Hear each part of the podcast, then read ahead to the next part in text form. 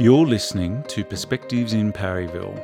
Today, my guest is Michelle Arrow, who is Associate Professor in the Department of Modern History, Politics and International Relations at Macquarie University in Sydney's North. Michelle is also co editor of the Australian Historical Association's journal History Australia. In this episode, Michelle and I speak about her early enthusiasm for modern Australian history and research interests related to popular culture. We also talk about her research and her new book, The 70s The Personal, the Political, and the Making of Modern Australia, which explores the enormous social changes that shaped modern Australia's identity. We talk about the Royal Commission into Human Relationships and its significant role as primary evidence for Australians shifting attitudes towards a range of hot topics equality and women's voices, family, sexuality, abortion, and interpersonal relations. Our conversation turns to the 1970s television show Number 96 and its significant role in reflecting Australia's sexual revolution. Links to some of Michelle's research papers and articles are provided in the show notes. Here's my conversation with Associate Professor Michelle Arrow. So, Michelle, I thought we might start off with uh, a background to your undergraduate study, your PhD, um, the, the kind of events that led you to, to where you are now. Hmm, okay. I've often thought about what it is that has driven me to do history and to do Australian history in particular. And I think there were a couple of things that I think it was a product of growing up in the 1970s and 80s and when there was a generally, I think, in Australia, a bigger interest in Australian history. I think one of the things that made me interested in Australian history was that I could sort of see it around me in my grandparents' house. I could see that they um, they used to have a drawer in their kitchen where they saved string and they saved plastic bags, and you know they used to wash them and hang them on the clothesline, and it sort of spoke to what, wash the plastic bags. Wash the plastic bags, yeah. And it was about um, being frugal and reusing and keeping oh, yeah. everything because like they the, had grown um, up with nothing. That kind of uh, depression. Yeah, of, depression era. My grandfather was a swaggy during part of the depression and kind of you know moved around looking for work. Um, you know, so they had this. It was very deeply ingrained that I could read about that social history and I could sort of see it in my grandparents' house. And I knew that we'd had relatives who died in World War II. And I think in the 1980s, there's a sort of resurgence in interest in family history. And I kind of captured a bit of that bug from my grandparents, watching them do their own family history and finding out there were convicts in our family. So there was that sort of family context that kind of made me interested in Australian history. There was also in the 1980s, and if you kind of talk to a lot of people who grew up in that period, they will remember there was a series of historical mini-series that were really social history of 20th century Australia, well, 19th century too, but a lot of 20th century. So what, what were some of the biggies? So there's one I remember about Cyclone Tracy about the dismissal of the Whitlam government, uh, World War II, Bodyline. Um, they were really kind of a greatest hits of sort of 20th century key events, and they really made me extremely interested in thinking more about the past and kind of I learned really about the about history from the television you know. Um, and that to me was a really formative sort of experience. And so when I found out that I could do Australian history at university, like the light went on being because in high school we couldn't do it we didn't really do much australian history what do you mean we didn't do it we did a bit of stuff about explorers. Oh yes, you know, like I Burke and Wills I and seem to remember Sturt that myself. And, yes, you know who discovered this river system and who died on this expedition and whatever. But the kind of stuff I wanted to know was 20th century social history. I wanted to know about experiences of the war and the Great Depression, and you know, I could kind of talk to family about that a little bit, but I really wanted to find out more. And when I got to Sydney Uni, they were like, You're in luck. It's the first time we'd offered an Australian history course to first year students. So it used to be that you couldn't do Australian history in first year at Sydney Uni. I like all the um, reference to all these restrictions. Like it's yeah. not it's not in the high school curriculum. Well, it wasn't. You know, that was a Bob Carr innovation in the 1990s to kind of put compulsory Australian history in the curriculum for high school. And then at university, I think it was sort of seen as an upper level subject. You know, you didn't do that at first year. So for me, it was like a chance to immerse myself and do a lot of Australian history. And really from there, I just kind of kept wanting to do more. And I think the benefit of doing undergraduate study um, for me was not just that you learned a lot, you get a broad context from the courses that you did, but that you got your chance to do your own research projects so you could investigate something that was of interest to you. Um, and so doing more of those, and then I think, you know, I got enough marks to do honours, and I thought, why not? So what were you enrolled? you know, like let's do another year. Um, so I was enrolled in a Bachelor of Arts. And then you focused on Yeah, I, I did English, I did anthropology, I did a few subjects, and then I just kind of did more. I did women's studies, and then I just did more and more history. And it was the thing where I got the mark I got for the HSC was enough that, like, I remember looking it up on the day, and my dad said, like, I got just enough to enter dentistry at Sydney Uni. My dad said, you should consider it, and I was like, I don't think so. So you know, Why why were you not particularly interested in dentistry? I didn't really want to spend my life doing that. That was Looking in people's mouths. looking or- in people's mouths. Yeah. No, that's not really what I wanted to do. I So just you- really, I didn't know. I guess I didn't know necessarily where it would lead in the long term, and that. So in some ways, I had made shockingly poor choices because I really didn't have a sort of sense that. Oh yeah, I'll be an academic in ten years' time. I thought I might be a journalist. Oh yeah. You know, that was sort of where I thought maybe that would be my ambition, maybe to be a journalist. So you had that um, the string and the plastic bags were already speaking to you. That's right. So how did you start to? Well, when did your historical voice? Is that what you would call it? Like a kind of when did that start to form? In Yeah. in what year? probably in my I got a very I remember getting a really good mark for the first assignment I ever did. Which was what? What was that on? It was something about it was researching it was a historiographical assignment. It was looking at um, I don't know what that word means. so it was basically thinking about how does one historical text relate to some others? You know, sort of what is the conversation that's going on between one author and one kind of thesis or idea, and how does that relate to some other? Oh, right, like ideas? overlaps Yeah, kind of looking at the arguments between historians about a particular idea. And I did quite well in that. And then I did terribly in the next assignment, you know, and that was a bit of a, I think all kind of kids looking from the way that I taught, a lot of students do have a problem when they first get to uni is that the things they've done in school that have served them well don't serve them well in university. Oh, well, there's yeah, I there's a moment where it clicks into to Yeah. place, but you usually have a, a stumble. And my stumble was at the end of this sort of first year. So you're kind of, you, you, I still am interested. What what was the assignment about? Can you Um, remember? The very first one, it was the Hartz thesis, so the fragment thesis. So what it was was there was this idea in Australian and American history. This guy who has this idea that colonial societies, the way they are formed, depends on the moment when. Uh, the the founding country settles them, and it becomes like a fragment of that older society. So the comparison was between America and the US, and it was saying that America had particular kind of um, qualities and values because when Britain colonized that country, it was you know kind of I can't even remember the details of it now. oh, like you, like they, they had a spirit of Um, yeah. um, spirit of kind of uh, mind, like getting on with what they wanted to do. I guess that's what it was, but it was kind of like the, the main society breaks off and, and kind of it's a little closed development of this sort of Yeah. idea in a particular place. And it was looking at the way that this, where did this Religious thesis really make sense? or- Yeah, you know, so did this thesis make sense in these two contexts and what had Oh, yeah. historians criticised it for? So you know, you- so it was a funny little assignment in some ways. And so you'd had this all this early success, but you Yeah, were yeah, yeah. unable to repeat that. Yeah, that's right. It didn't success. kind of So- work out so much. So what did you do? Ah, just kept working. You know, just I was always. I think I've never been. I'm not the sort of genius, but I've always been someone who's prepared to work hard. You know, Wow, and so very good attribute.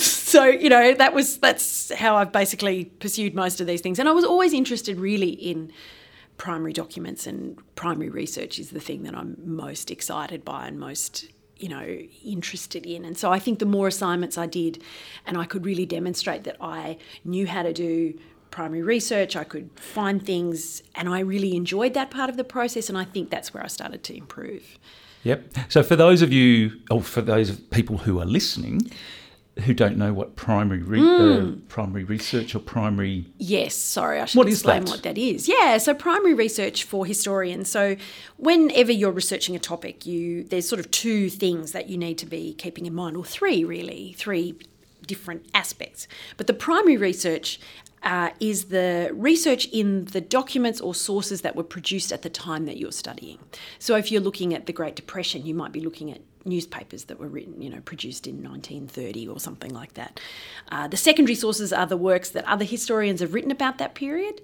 And then another kind of aspect that most historians would take into account is thinking about methodology or theory. So, are you a social historian? Are you really interested in what people did in the past? Are you a cultural historian? Are you interested in how people made sense of that past? Are you a labour historian? Are you mainly interested in the kind of relations between, you know, labour and capital? So there's a number of different things that come into play whenever someone's writing a piece of history, but primary research is probably the thing that most people would start with, which is what's what is left from that period Yeah, that little, we little can read. artifacts or little Yeah. pieces of evidence. Yeah, exactly. I mean, it could be coins or, you know, ancient historians look up, you know, um, bits of frescoes or whatever. You know, it's just different kinds of things that are left from the past. I noticed um, you, your water bottle, orange water bottle. I guess this is a bit of a retro thing, um, where it's uh, it's time and Yes. it's orange. Yes. that's been probably recently produced, but it is referencing something that did occur. Yes. What's what's the bottle about? Okay, so the, the bottle came from the Whitlam Institute, which is set up at the University of Western Sydney, and basically to commemorate the life and the work of Gough Whitlam, who was the Labor Prime Minister from 1972 to 1975 in Australia. And its time was probably the most famous political campaign in Australian history. It was really the beginnings of modern political campaigning. Uh, and one of the things that made it modern and different was that the Labor Party conducted focus group research and extensively interviewed ordinary people about their kind of views about the campaign, but also that it produced a lot of merchandise. And so, a lot of campaigns before, you might have badges and maybe bumper stickers, posters. The Gough Whitlam campaign in 1972 produced shopping bags, bumper stickers, t-shirts, and famously Gough Whitlam appeared in an "It's Time" t-shirt. Oh, yeah. Um, I think you I- know, I remember You've probably seen photo. that photograph. There's a, him and Little Pattie, who was Yeah. a pop singer of the time, wearing a t-shirt, and the idea of a politician wearing a t-shirt almost unheard of at this point. So it was kind of a it was a signal that this was a different kind of campaign and seeking to be a different kind of government and a modern kind of government. And really, uh, because I've been spending the last few years writing about the Whitlam period and the 1970s, it's kind of been a nice little reminder that it sits there. And of course, all my students, you know, the ones who know a little bit about the 70s kind of can identify it very immediately that that's where it's from and that's what it signifies. Or they ask me about it. So it's kind of a nice little icebreaker when I'm going to teach as well. And I guess that um, I have noticed that burnt orange has come, come back into fashion. It's a very yeah, it's quite a Distinctive. color. It's like the color of 1970s Laminex. You know, like it's Yes. it's got that kind of Brady Bunch um, bench top. Tupperware bench tops. Yes. Yeah, it's very. oh, I don't think I could tolerate any more of that color than just the bottle. But you know, for now, it's okay. Just a little, little of- bottle in the environment is yes, enough. exactly, exactly.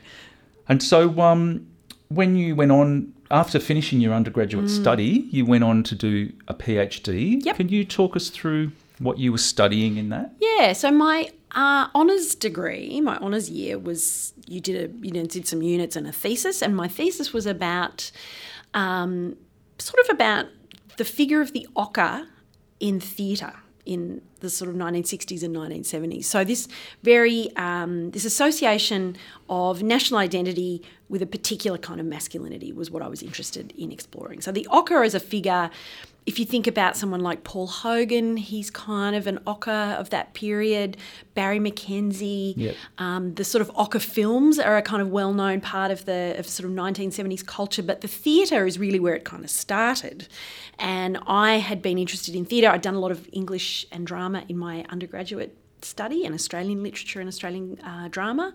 And so I was kind of curious about, you know, what is it about national identity that, you know, it's always expressed seemingly in Australia through these sort of very masculine and kind of exaggeratedly masculine archetypes. And so the, the thesis was about looking at the ocker and also looking at the ways that feminists challenged that figure of the ocker in theatre and created feminist theatre of the 1970s. Wow. So it was a very um, Jam-packed. yeah, yeah, yeah. So it was just sort of three chapters, uh, kind of looking at that period in the 1970s. And my thinking in relation to the PhD was, you know, I'd just done a course on Australian drama in in English, and there were no women playwrights in there at all. I mean, maybe there was one, I think.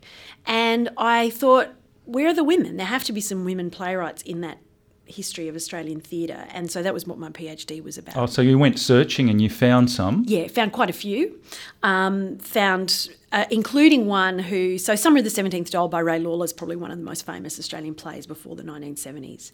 And what I found in my research very early on was that that play had won a contest in 1955, I think, and it had not just won the contest, but it came equal first with a play by a woman. But the Wow. play by the woman had been almost entirely forgotten, and Summer of the Seventeenth Doll is a classic. So it was kind of that was a nice beginning, a nice way for me to kind of get into that and kind of think about well, what does this little moment tell us about Australian culture and history in the 1950s? Just what was the play that was? Yeah, so the play was called The Torrents. It's actually being produced by the Sydney Theatre Company this year, which is the first professional production it's had in Sydney. Um, Wow. Yeah, which is interesting. Good timing. Really good timing. It's interesting. Um, it's been produced professionally once before in Adelaide, um, but really it sort of disappeared without trace. And I kind of argued there are a couple of reasons. Partly, it's a history play. Um, it's set in the 1890s, but it's set in the 1890s. It centres around the character of a new woman, female journalist. Um, it was by a woman who used to be a member of the Communist Party. So there were a number of reasons, I think, why that didn't sit well in the prevailing cultural mood of mid 1950s Australia, the middle of the Cold War, compared Yeah. to Summer, Summer of the 17th Doll, which is again a play about masculinity, national identity. Um, and actually, it's a really great play too. I mean, I think I wouldn't deny that Summer of the 17th Doll is actually an incredibly dramatic and moving kind of piece of work, whereas The Torrents is a much more talky, um, let's solve a problem through language and cooperation. You know, it doesn't, it's not dramatic in the same way, I think. Um, but yeah, that was a fascinating little story for me. And I wrote an article for the Good Weekend about that, that little story because I think that kind of is a really interesting thing that we could extract from the thesis. Um, yeah, but that was sort of the starting point. and then it ended up being a, a thesis that was a lot about women in the Communist Party, in the communist aligned theatres, little theatres, independent theatre, amateur theatre, you know, um, which all of which kind of not grinds to a halt, but it changes in the late 1960s, and then you know the kind of theatre that I wrote about in my honours thesis starts to emerge and dominate in Australia. So it was sort of a cultural history, really, thinking about history of culture.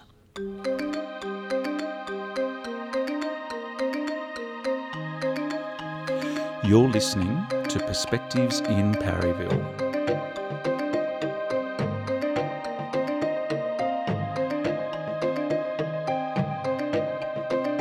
So, being a person that grew up in the 1970s, I'm certainly um, aware of all these cultural artifacts of the 1970s. So, but I think it's great that um, this almost defines what a historian does or a, an academic that studies history.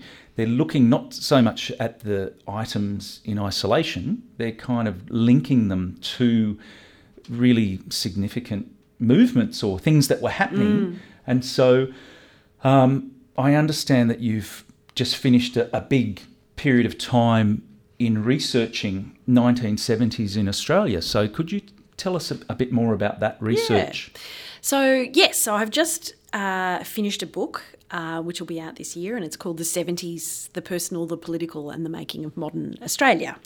And in some ways, I've been I've written about the 1970s before in relation to history of popular culture, um, but this book is part of a sort of n- new turn in my research, which is kind of thinking a little bit more about social movements and social change um, in Australia. So, the kind of conceit of the book is that the 1970s is a time when Australians find new ways to talk about problems and issues that previously would have been considered private.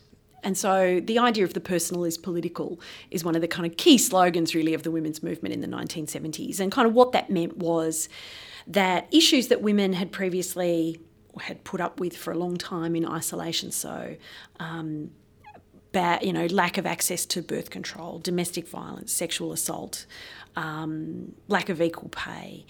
You know, these were not problems that just faced women individually, but that they were actually produced by a patriarchal society, and that the only way to overcome those problems was to make them political, to recast them as political problems, and to work for solutions to those problems in the public sphere and to make them public.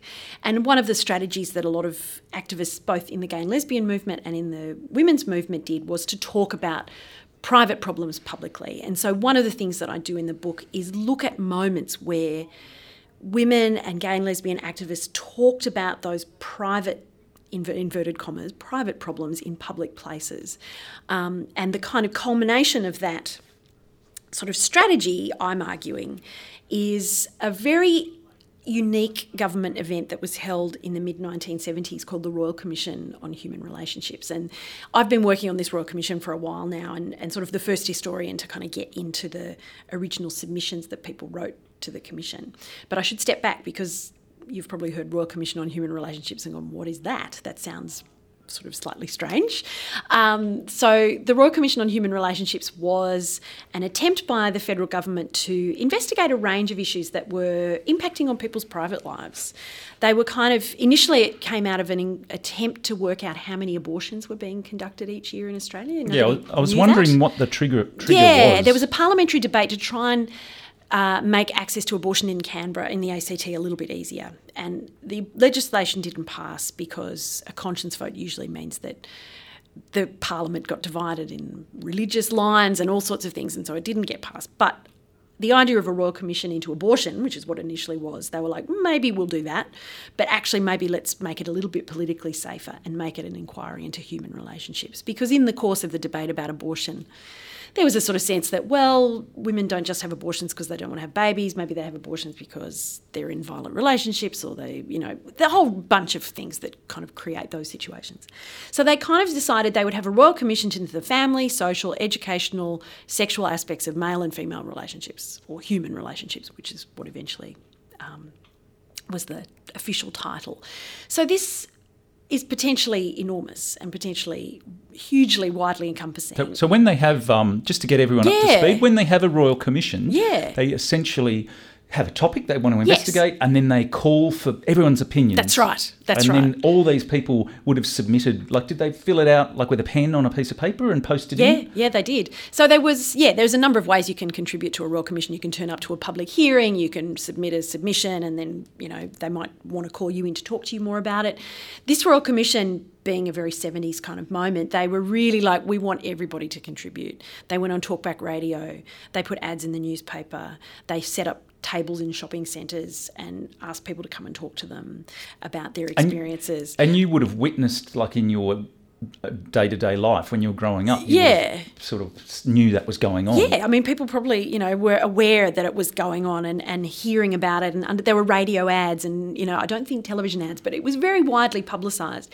And people wrote in and they wrote about their private life and they wrote about lots of different aspects yeah. what, of their what own sort lives. of aspects? Uh, resonated. about what it was like being a mother, what it was like being a father, um, about sex education and the lack of sex education in Australian schools.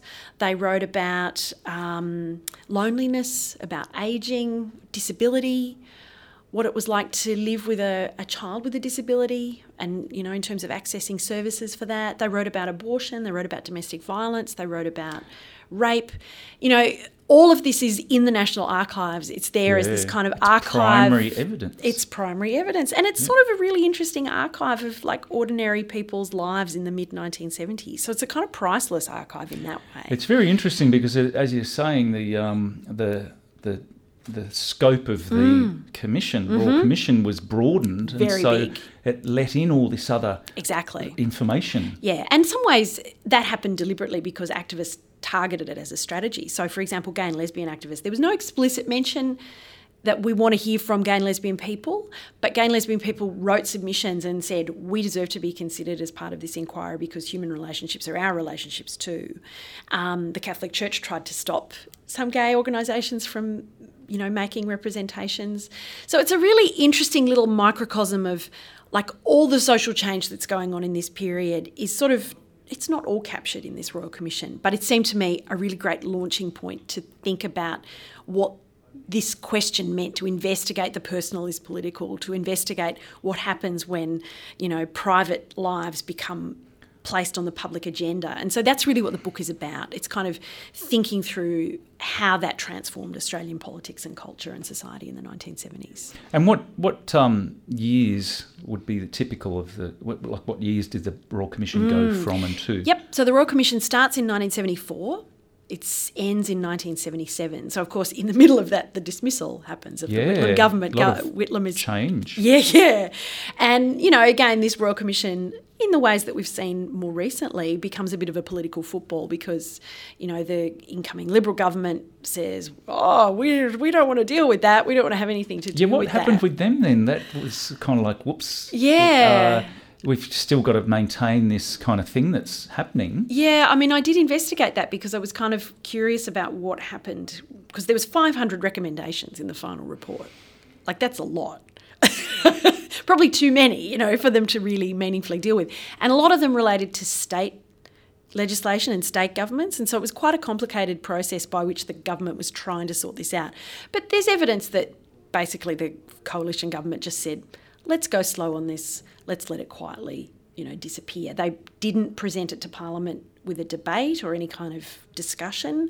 Um, they just let it kind of slowly die in the bureauc- within the bureaucracy over the la- the next sort of few years. But then, meanwhile, all these people that would have given their voice, they surely they would have been expecting. Well, come on, Mm. Let's just see what the outcome of this will be. Yeah. In some ways, I think what happens is the Royal Commission report becomes a really important um, source of evidence for groups who are seeking change in a range of different places. And so at state government level in particular, um, I've talked to activists who said the Royal Commission was kind of ammunition for us. We could go and say, but the Royal Commission says we should do X, Y, and Z. Well, the, sp- the people have spoken. Exactly. Yeah. So it becomes a really interesting. It's not a clear cut story in some ways, but I think it's a really interesting story. And so, what do you do? You also incorporate um, elements of, say, popular culture that was happening at the time. Yeah, I mean, this book is not so much about popular culture as my pre- my previous book was a history of post-war popular culture. So in some ways, I wanted to make sure I wasn't Oh yeah, repeating myself. balance it out a bit. Yes. too much. But um, but yes, there is stuff about popular culture because if you think about that idea of the personal is political, and you're talking about making private issues public, then television is an excellent way to do that. Um, and television, exactly, television, uh, particularly around issues Now our, our audience can't see. I held up a um, a picture photo. Uh, of number 96. Of number 96. So, number 96 is particularly significant and important for its groundbreaking representation of homosexuality. And activists have talked about the way that they felt that Don Finlayson, who was the sort of gay character, was played by Joe Hasham. yes, was really important because he was an quote unquote ordinary person. He was not a character who was only known by sexuality. He didn't conform to any of the stereotypes that people were kind of asso- had long associated with homosexual characters on TV. Yeah, like a, a Mr. Humphries type. Exactly, Of, sort of limp-wristed, super camp kind of character. He just wasn't like that. And I think if you think about hairy chest. he does. In sort of gay politics of the 1970s, it was all about, particularly in the early 70s, about appearing ordinary. Gay men and lesbians are ordinary people just like you and me. You know, this was the sort of um, dominant message of gay and lesbian politics. And I also talk a bit about um, television representations in other ways. So, um, a famous uh, current affairs program called Chequerboard, which featured two gay couples. And again, they were very much about we are ordinary people who just happen to be gay. And I think number 96 is a similar sort of idea. For those people that don't know Number 96, it's um, how would you describe Ooh. it? Saucy soap opera set in a, a block of flats in sort of eastern suburbs of Sydney. Um, it was a weekly, you know, five nights a week kind of um, soap opera, hugely popular. Um, different to a lot of serial drama that had come before, which because it was not about police, it was not set in a country, you know, rural town or a rural area. It was very much a place to investigate issues around contemporary urban life, you know, and, and also with a lot of comedy and you know it had something for everybody really i mean you know you talk to people who grew up in that period and they talk about not being allowed to watch it Oh, and well. sneaking out to watch it and Our, um, I'm, I'm the youngest of six children, and so I remember that it was almost like a family event, and it was kind of like debated whether the, the youngest one should be allowed to watch it, but it was kind of because of the family dynamics, it would be impossible. Because the older, my older brothers and sisters, there was no way it wasn't going to be watched. Yes. And so I do remember the kind of, you know, uh, being introduced to some of the concepts and characters quite early on and thinking, wow, this is, and, and then going to school. Yes. And then other kids would be, no, there's no way that is even watched in our house. Yeah, yeah, So- it's kind of racy, and it was a bit. Um, I mean, very much a part of permissive, you know, permissive culture in the 1970s. You know, when we look back now at the 1970s, there are still some aspects of it that What's seem permissive culture? yeah, well, permissive. The permissive society was the idea of the 19 sort of 70s that it was sort of about um, rather than being private and uh, keeping sexuality sort of bracketed off from public life, that permissiveness was all about sort of letting it all hang out. And really, what that meant in practice was that you got to see a lot more women, you know, with their clothes off in public places, but also things like the Cleo centerfold. You know, so Oh, Cleo magazine had a male centerfold. Yes. So a magazine for women, famously with this male centerfold. So much more openness about sex. In limited ways, of course, you know, but being much more open about sex, um, open about uh, nudity, you know, talking more about sex. There were more magazines about sex in the 1970s, so not just Playboy and Cleo with their centerfolds, but magazines like Forum, which were sort of about educating the public about sex. So a much more openness about sexuality in the 1970s and, and sort of that gets bracketed off now as talking about the sort of permissive society or permissive culture in the 1970s. So, what are the biggies, like in terms of the personal and the political Hmm. and the making of modern Australia? Y- You know, sex was a big thing, Hmm. and identity, uh, gender politics, any other um, Yeah. aspects? Well, one of the things that I think is interesting and that hadn't really been dealt with much in terms of thinking about this period. We know a lot about the women's movement in this period. We know a lot about gay and lesbian activism in this period. We're less clear, I think, about the backlash to those movements. And one of the things I really wanted to do in the book was to kind of trace the ways that while on the one hand the Labor government was very uh, was more content, I think, to align themselves with these movements and try to achieve things for women and try and achieve some kind of you know law reform and legislative change for gays and lesbians, that by the mid to late 1970s, you're seeing the emergence of a backlash to these movements and a, and a backlash that is often using the kinds of language that the progressive social movements are using. So, in the mid 1970s, you see women's organisations that are anti feminist explicitly forming. So, there's one called the Women's Action Alliance, and there's also probably a bit better known, although they were a smaller group, Women Who Want to Be Women.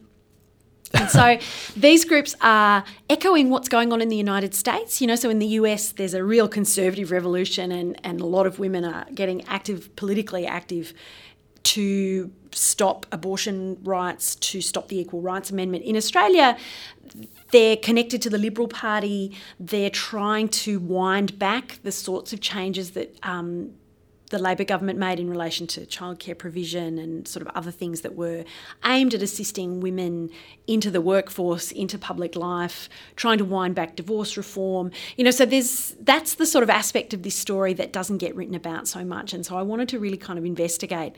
Well, if you make the personal political, you don't have control over who's personal is the political, you know, like over the ways that women on the conservative side of politics also said, I'm a wife and mother. I think I my rights need to be, re- you know, respected to be a wife and mother, and I want tax concessions so that I can stay at home with my child and all of those kinds of things. So in some ways, they're all making claims on the government for different things, but you know, we kind of think that women getting involved in politics is always going to result in progressive change, and that is not, of course, the case. Really, by the early 1980s, those women had sort of disappeared as a anti-feminist voice. They become anti-abortion activists or they become anti-sex education, you know, so they move into other things. But I think what's interesting is that in the late 1970s, they're using the language of feminism. They're saying we are the next step of feminism. Is that a thing that happens? Like if you've got a big movement or a lot of change, and then mm. do you naturally tend to get this kind of reaction to kind of Yeah. sort of stop the change or something, and then it, Yeah. it peter out? Or? I think that's probably right, but I think there was also something distinctive about these this particular moment because it was a there was a change of government. Um, the government was able to say, well, all that feminist reform that you had, that's not really representing what all women want. You know, we, we conservative women, we know what women really want.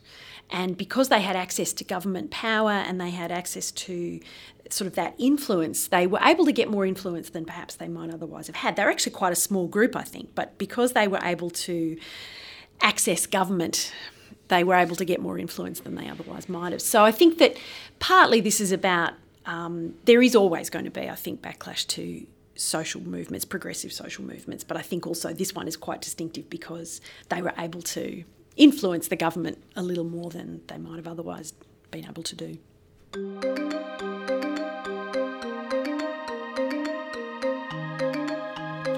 You're listening to Perspectives in Parryville.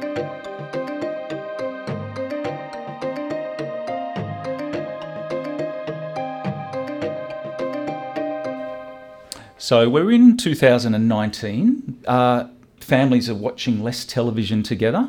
Uh, Netflix and other very fragmented viewing patterns. How does this kind of relate to some of some of the ideas you, you brought mm. up earlier about um, event television or mm. you know mm. telling history through a, a mini series, for example? Yeah, it's really interesting to me because I think we don't quite know yet what the long term effects of that are. I think as a as someone who came of age in an era where we learned a lot of our history through TV and we learned it alongside everyone else. You know, I remember watching the miniseries Vietnam and it went over four nights or five nights or something like that and watching it every night you know, like there was no other way to watch it. You had to watch it. You had to sit down and watch it when it was on because you couldn't catch up on it later or you couldn't rent it on DVD or video or whatever it was. You know, so the idea of learning something and watching it alongside everybody else and watching it with your whole family, you know, being able to then go, what does my dad think of that? What does my mum think of that? You know, kind of, it was a bit of an education in itself, you know, watching how they reacted to the things that were on screen. In 2019, when we watch TV, we're more likely as not you know, watching, I might be watching something in one room, my partner might be watching something else in another room, and my child is on Minecraft or something on the iPad, you know. So the idea of a fragmented, it's very much a fragmented viewing experience. And I do think that we lose something with that. And I am concerned, I think, the, the rise of streaming, you know, they don't, they're not bound by the same rules about local content that yeah, that's right. Are. That is a thing. And I mean, really, in the 1980s, the reason why we got so much Australian history on TV was not because the networks were doing it out of the goodness of their hearts, is because there were tax concessions and because there was a requirement to broadcast a certain amount of Australian like television. quota type. Exactly. Idea. And, you know, when television first began in Australia, there were no quotas for local content. And as a result, there was like 2 or 3% of local content Gilligan's on television in the very early years, you know. Um, I think we probably need local quotas for for Netflix and those kinds of services so that they are compelled to produce some kind of Australian material. Um, it does also place a really heavy burden on the national broadcasters, on SBS and the ABC, because the commercial networks are really, I think, moving more towards reality television and those other kinds of genres rather than scripted TV. And frankly, some of those programs that they, I mean, you know the biopic model, which seems to be the main way now that commercial networks oh, are yes. engaging with history. The Molly Meldrum, the Olivia Newton-John. Yeah, What do you think of those? I've watched um, most of those. Yeah. The, the Schapelle Corby one I thought was really good. Yeah, I However, didn't see the Schapelle Corby one. Some of those other offerings are a little bit. Um, they seem like they've been, you know, the script has gone through on the first draft, and then that's how it's all, you know, that they they seem a little hastily produced, and not made with a lot of uh, imagination, I think, you know, and that's partly the limitations of the biographical genre. If you're telling a story of one person, it's very hard to avoid the, oh, this is the moment where they're going to be discovered. This is the moment where they, you know, like there are certain cliches I think that we associate Little with narrative kind of um, events. Yeah, more so than I think with other kinds of historical um, forms. And I think documentary is probably moving much more to the preoccupation of a kind of older, maybe male demographic. Although I think there are some interesting moves in, you know, the the Hawke documentary that was made recently. I thought did quite a good job of trying to bring in people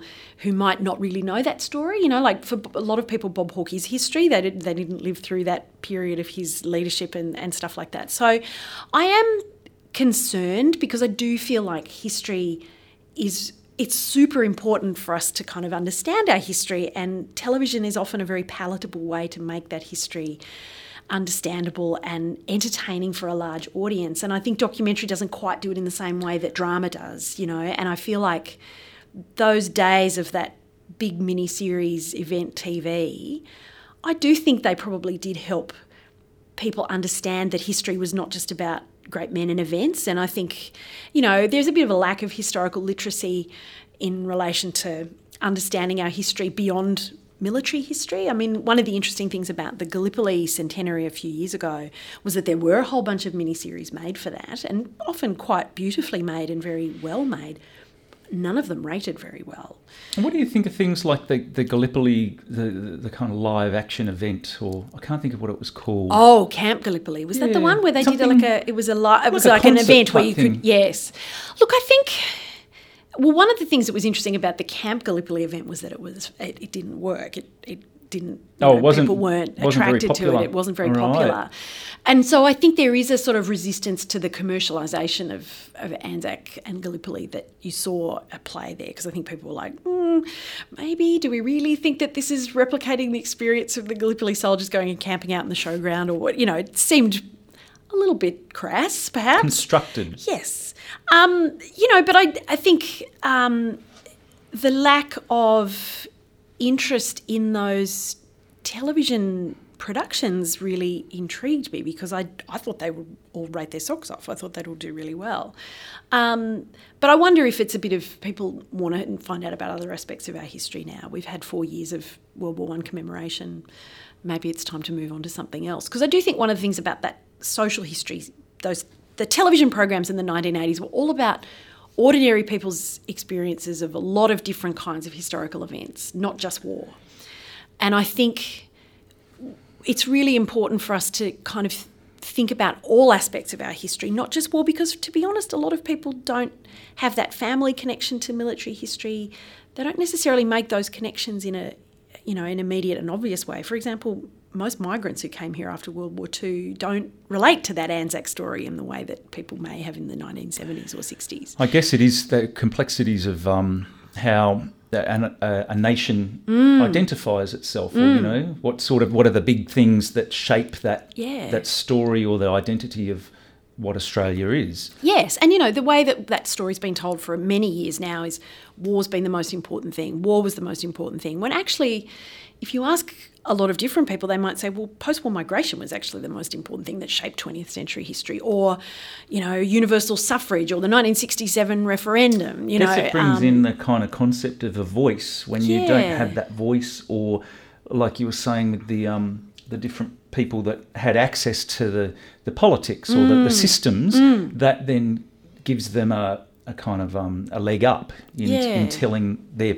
their side of the story. Yeah, absolutely. And look, I think you know, um, someone like John Howard has. He was prime minister for a long time. He really did have an opportunity to sort of shape the way that he thought our national story should be told, um, and and understood. You know, the way that what we should understand are the most important events of, of 20th century Australia.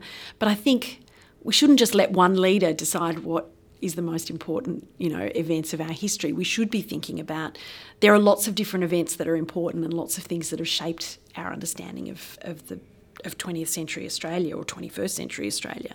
I mean, at the moment we have um, the Prime Minister funding a reenactment of Cook's. Well, it's a reenactment in inverted commas because it's a voyage that Cook never undertook um, to go around Australia. It's like that was Flinders. Flinders went around Australia. Cook didn't do that. Don't bore me with the details. Yeah, don't bore me with the details, but it is almost like someone uh, on. Quite a nice visual, uh, you know. Yeah, yeah. um, Visual, the, the kind of map of Australia with the voyage around it. Yeah, yeah, that So- seems like a good idea. Yeah. I mean, maybe they're doing it so that everyone can see the ship or something, but someone described it on the radio yesterday, a historian, as a remix of Cook's Voyage. Well, isn't that the, the- era that we're in? This sort of idea of remixing. Oh, look, that's why I think in some ways it's sort of a perfect uh, encapsulation of the current government's attitude to history. It's like, it's the vibe, it's the general idea that we want people to kind of get into. You know, if you're a historian kind of nitpicking on the details, that's not really, you know, that's you're not really kind of keeping in with the vibe of this thing, which is that it's just going to be a general celebration of Cook.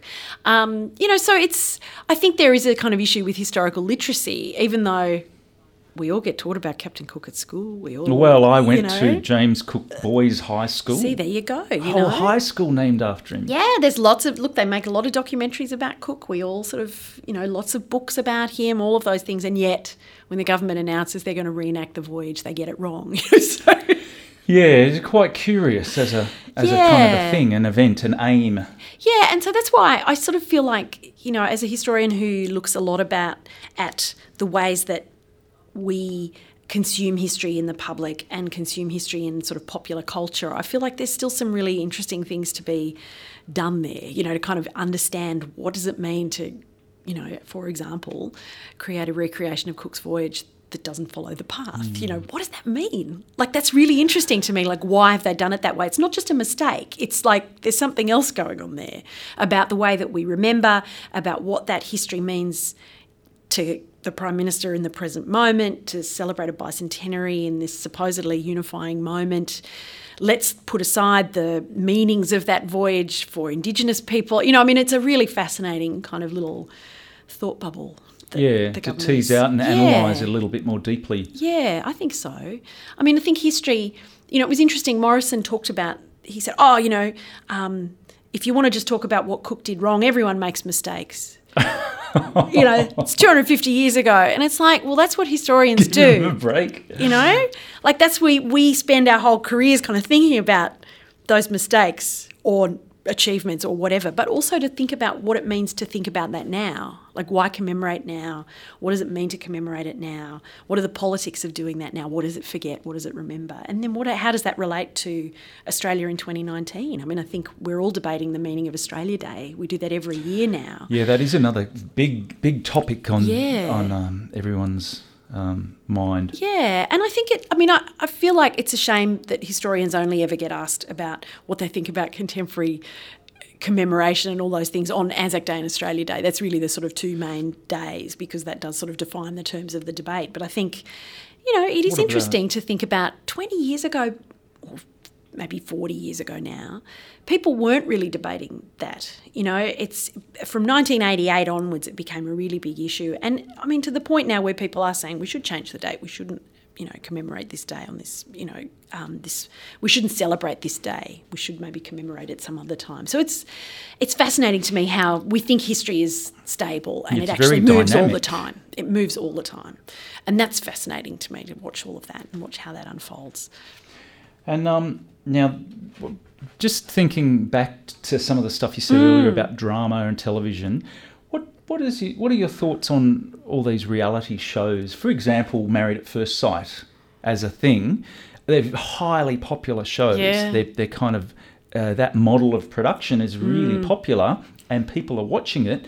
Do you think, as a historical kind of document, is that worth anything? Uh, like it's sure it's what people are watching. It's sort of valid on that level, but does it give us any sort of insight into what the Australian public or population are thinking or feeling, or is it just so highly constructed that hmm. it's actually something uh, something other than reliable evidence of anything?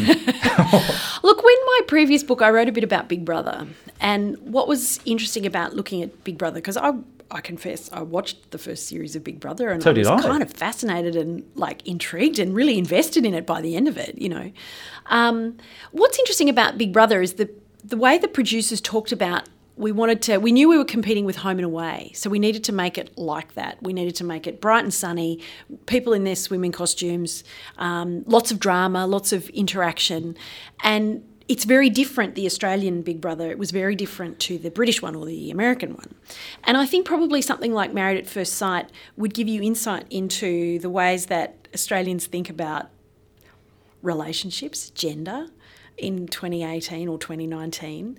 Um, I'd be curious if there are other variants of it that you could compare it to, because I suspect they would probably play out slightly differently in different national contexts. I think one of the things that's also interesting about it is that you know the the questions around. I mean, um, during the marriage equality debate, that you know it became a, a bit of a punching bag because people are like, hang on, you can get married in inverted commas on this show without ever having met the person. Yeah, like and the- yet people who've been in very long term relationships are unable to marry simply because you know they're in gay relationships. Yeah, those two concepts sit very interestingly Yeah. side by side. Yeah, yeah, yeah. And the sort of hypocrisy of that, which of course we've seen play out many, many times, you know, in the relation to the, the um, marriage equality debate. The people that were the biggest opponents of it are also the biggest hypocrites in relation to their own relationships. Um, so, yeah, I think probably in, you know, five or 10 years' time, if if the program still exists in a form that people can watch it online, um, I think it will probably tell us something about. Well, also it also tells us something about celebrity, and I think that that's possibly a more global and transnational phenomenon these days. Yeah, you 'cause know, we thinking are- about ideas of celebrity, and those people clearly you don't sign up to go on that show because you're the shy retiring type who wants to re- retain their private life. You want to be an Instagram influencer, or you want to be a, you know, um, public figure in some way.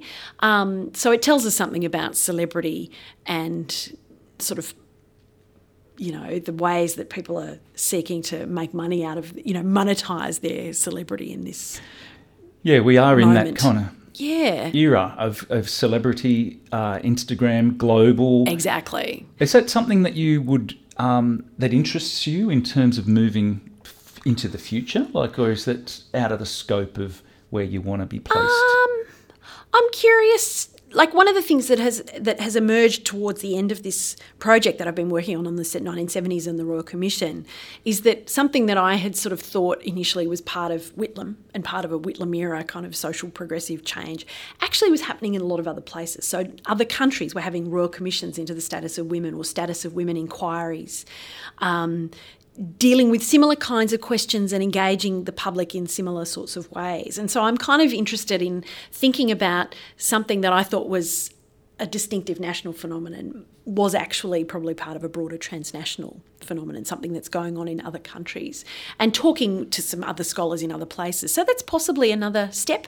I'm also really interested in this moment of you know the ways that we all learned history from television and thinking about recuperating a lot of those historical dramas and miniseries and writing about those perhaps before they you know one of the issues about researching television is that it's actually very poorly preserved and the institutions that are funded to preserve television are actually really badly funded underfunded and i'm really keen to kind of engage with that and to try and perhaps work on some of those miniseries perhaps before they get lost actually Yeah, because it is. I'd heard it's heartbreaking almost with a lot of number 96 episodes were hmm. just simply taped over. Yeah they're gone And know? they're gone. Yeah. you know, some of these miniseries are on YouTube, but they're very hard to access in other ways. And so it's kind of astonishing to me how poorly our television is archived. When you think about how important TV has been to our sense of cultural identity and our everyday lives, the fact that it is so hard to access. You can go to a library and read a lot of, you know, great works of Australian literature very easily. It's much harder to find you know, television even from the 1990s or 2000s, you know, in a very straightforward way. Yeah. When when I went uh, a few years ago now, I went to New York and there was a museum I went Mm. Yes. to, and you, you basically just um, requested an item. And then they, you could view it. Yes. It was all like a media, television and media Yeah. library or something. We have the National Film and Sound Archive, and they do amazing work, particularly um, making some works available online. And they, you know, they curate exhibitions and things like that. But you know, they're under resourced. They don't have the money that they need to preserve all of the, you know. Um, productions that they have on tape and so that's a pretty urgent question i think is like are we going to let this history disappear Yeah, and as you were saying, with the um, the, the idea of primary evidence or um, primary sources, Yeah. and w- once that primary source is lost, then it's a big chunk of history that's compromised. Yeah, absolutely. You know, I mean, if you think about trying to write about the history of 2019 without television, like how could you do it? You know, you need it. Like you need some of that material there. So I think that's a really important question for historians. In this episode, I chatted with Michelle Arrow, who is an associate professor in the Department of Modern History, Politics and International Relations at Macquarie University. You can find out more information about this episode, including links to various research papers and articles, in the show notes.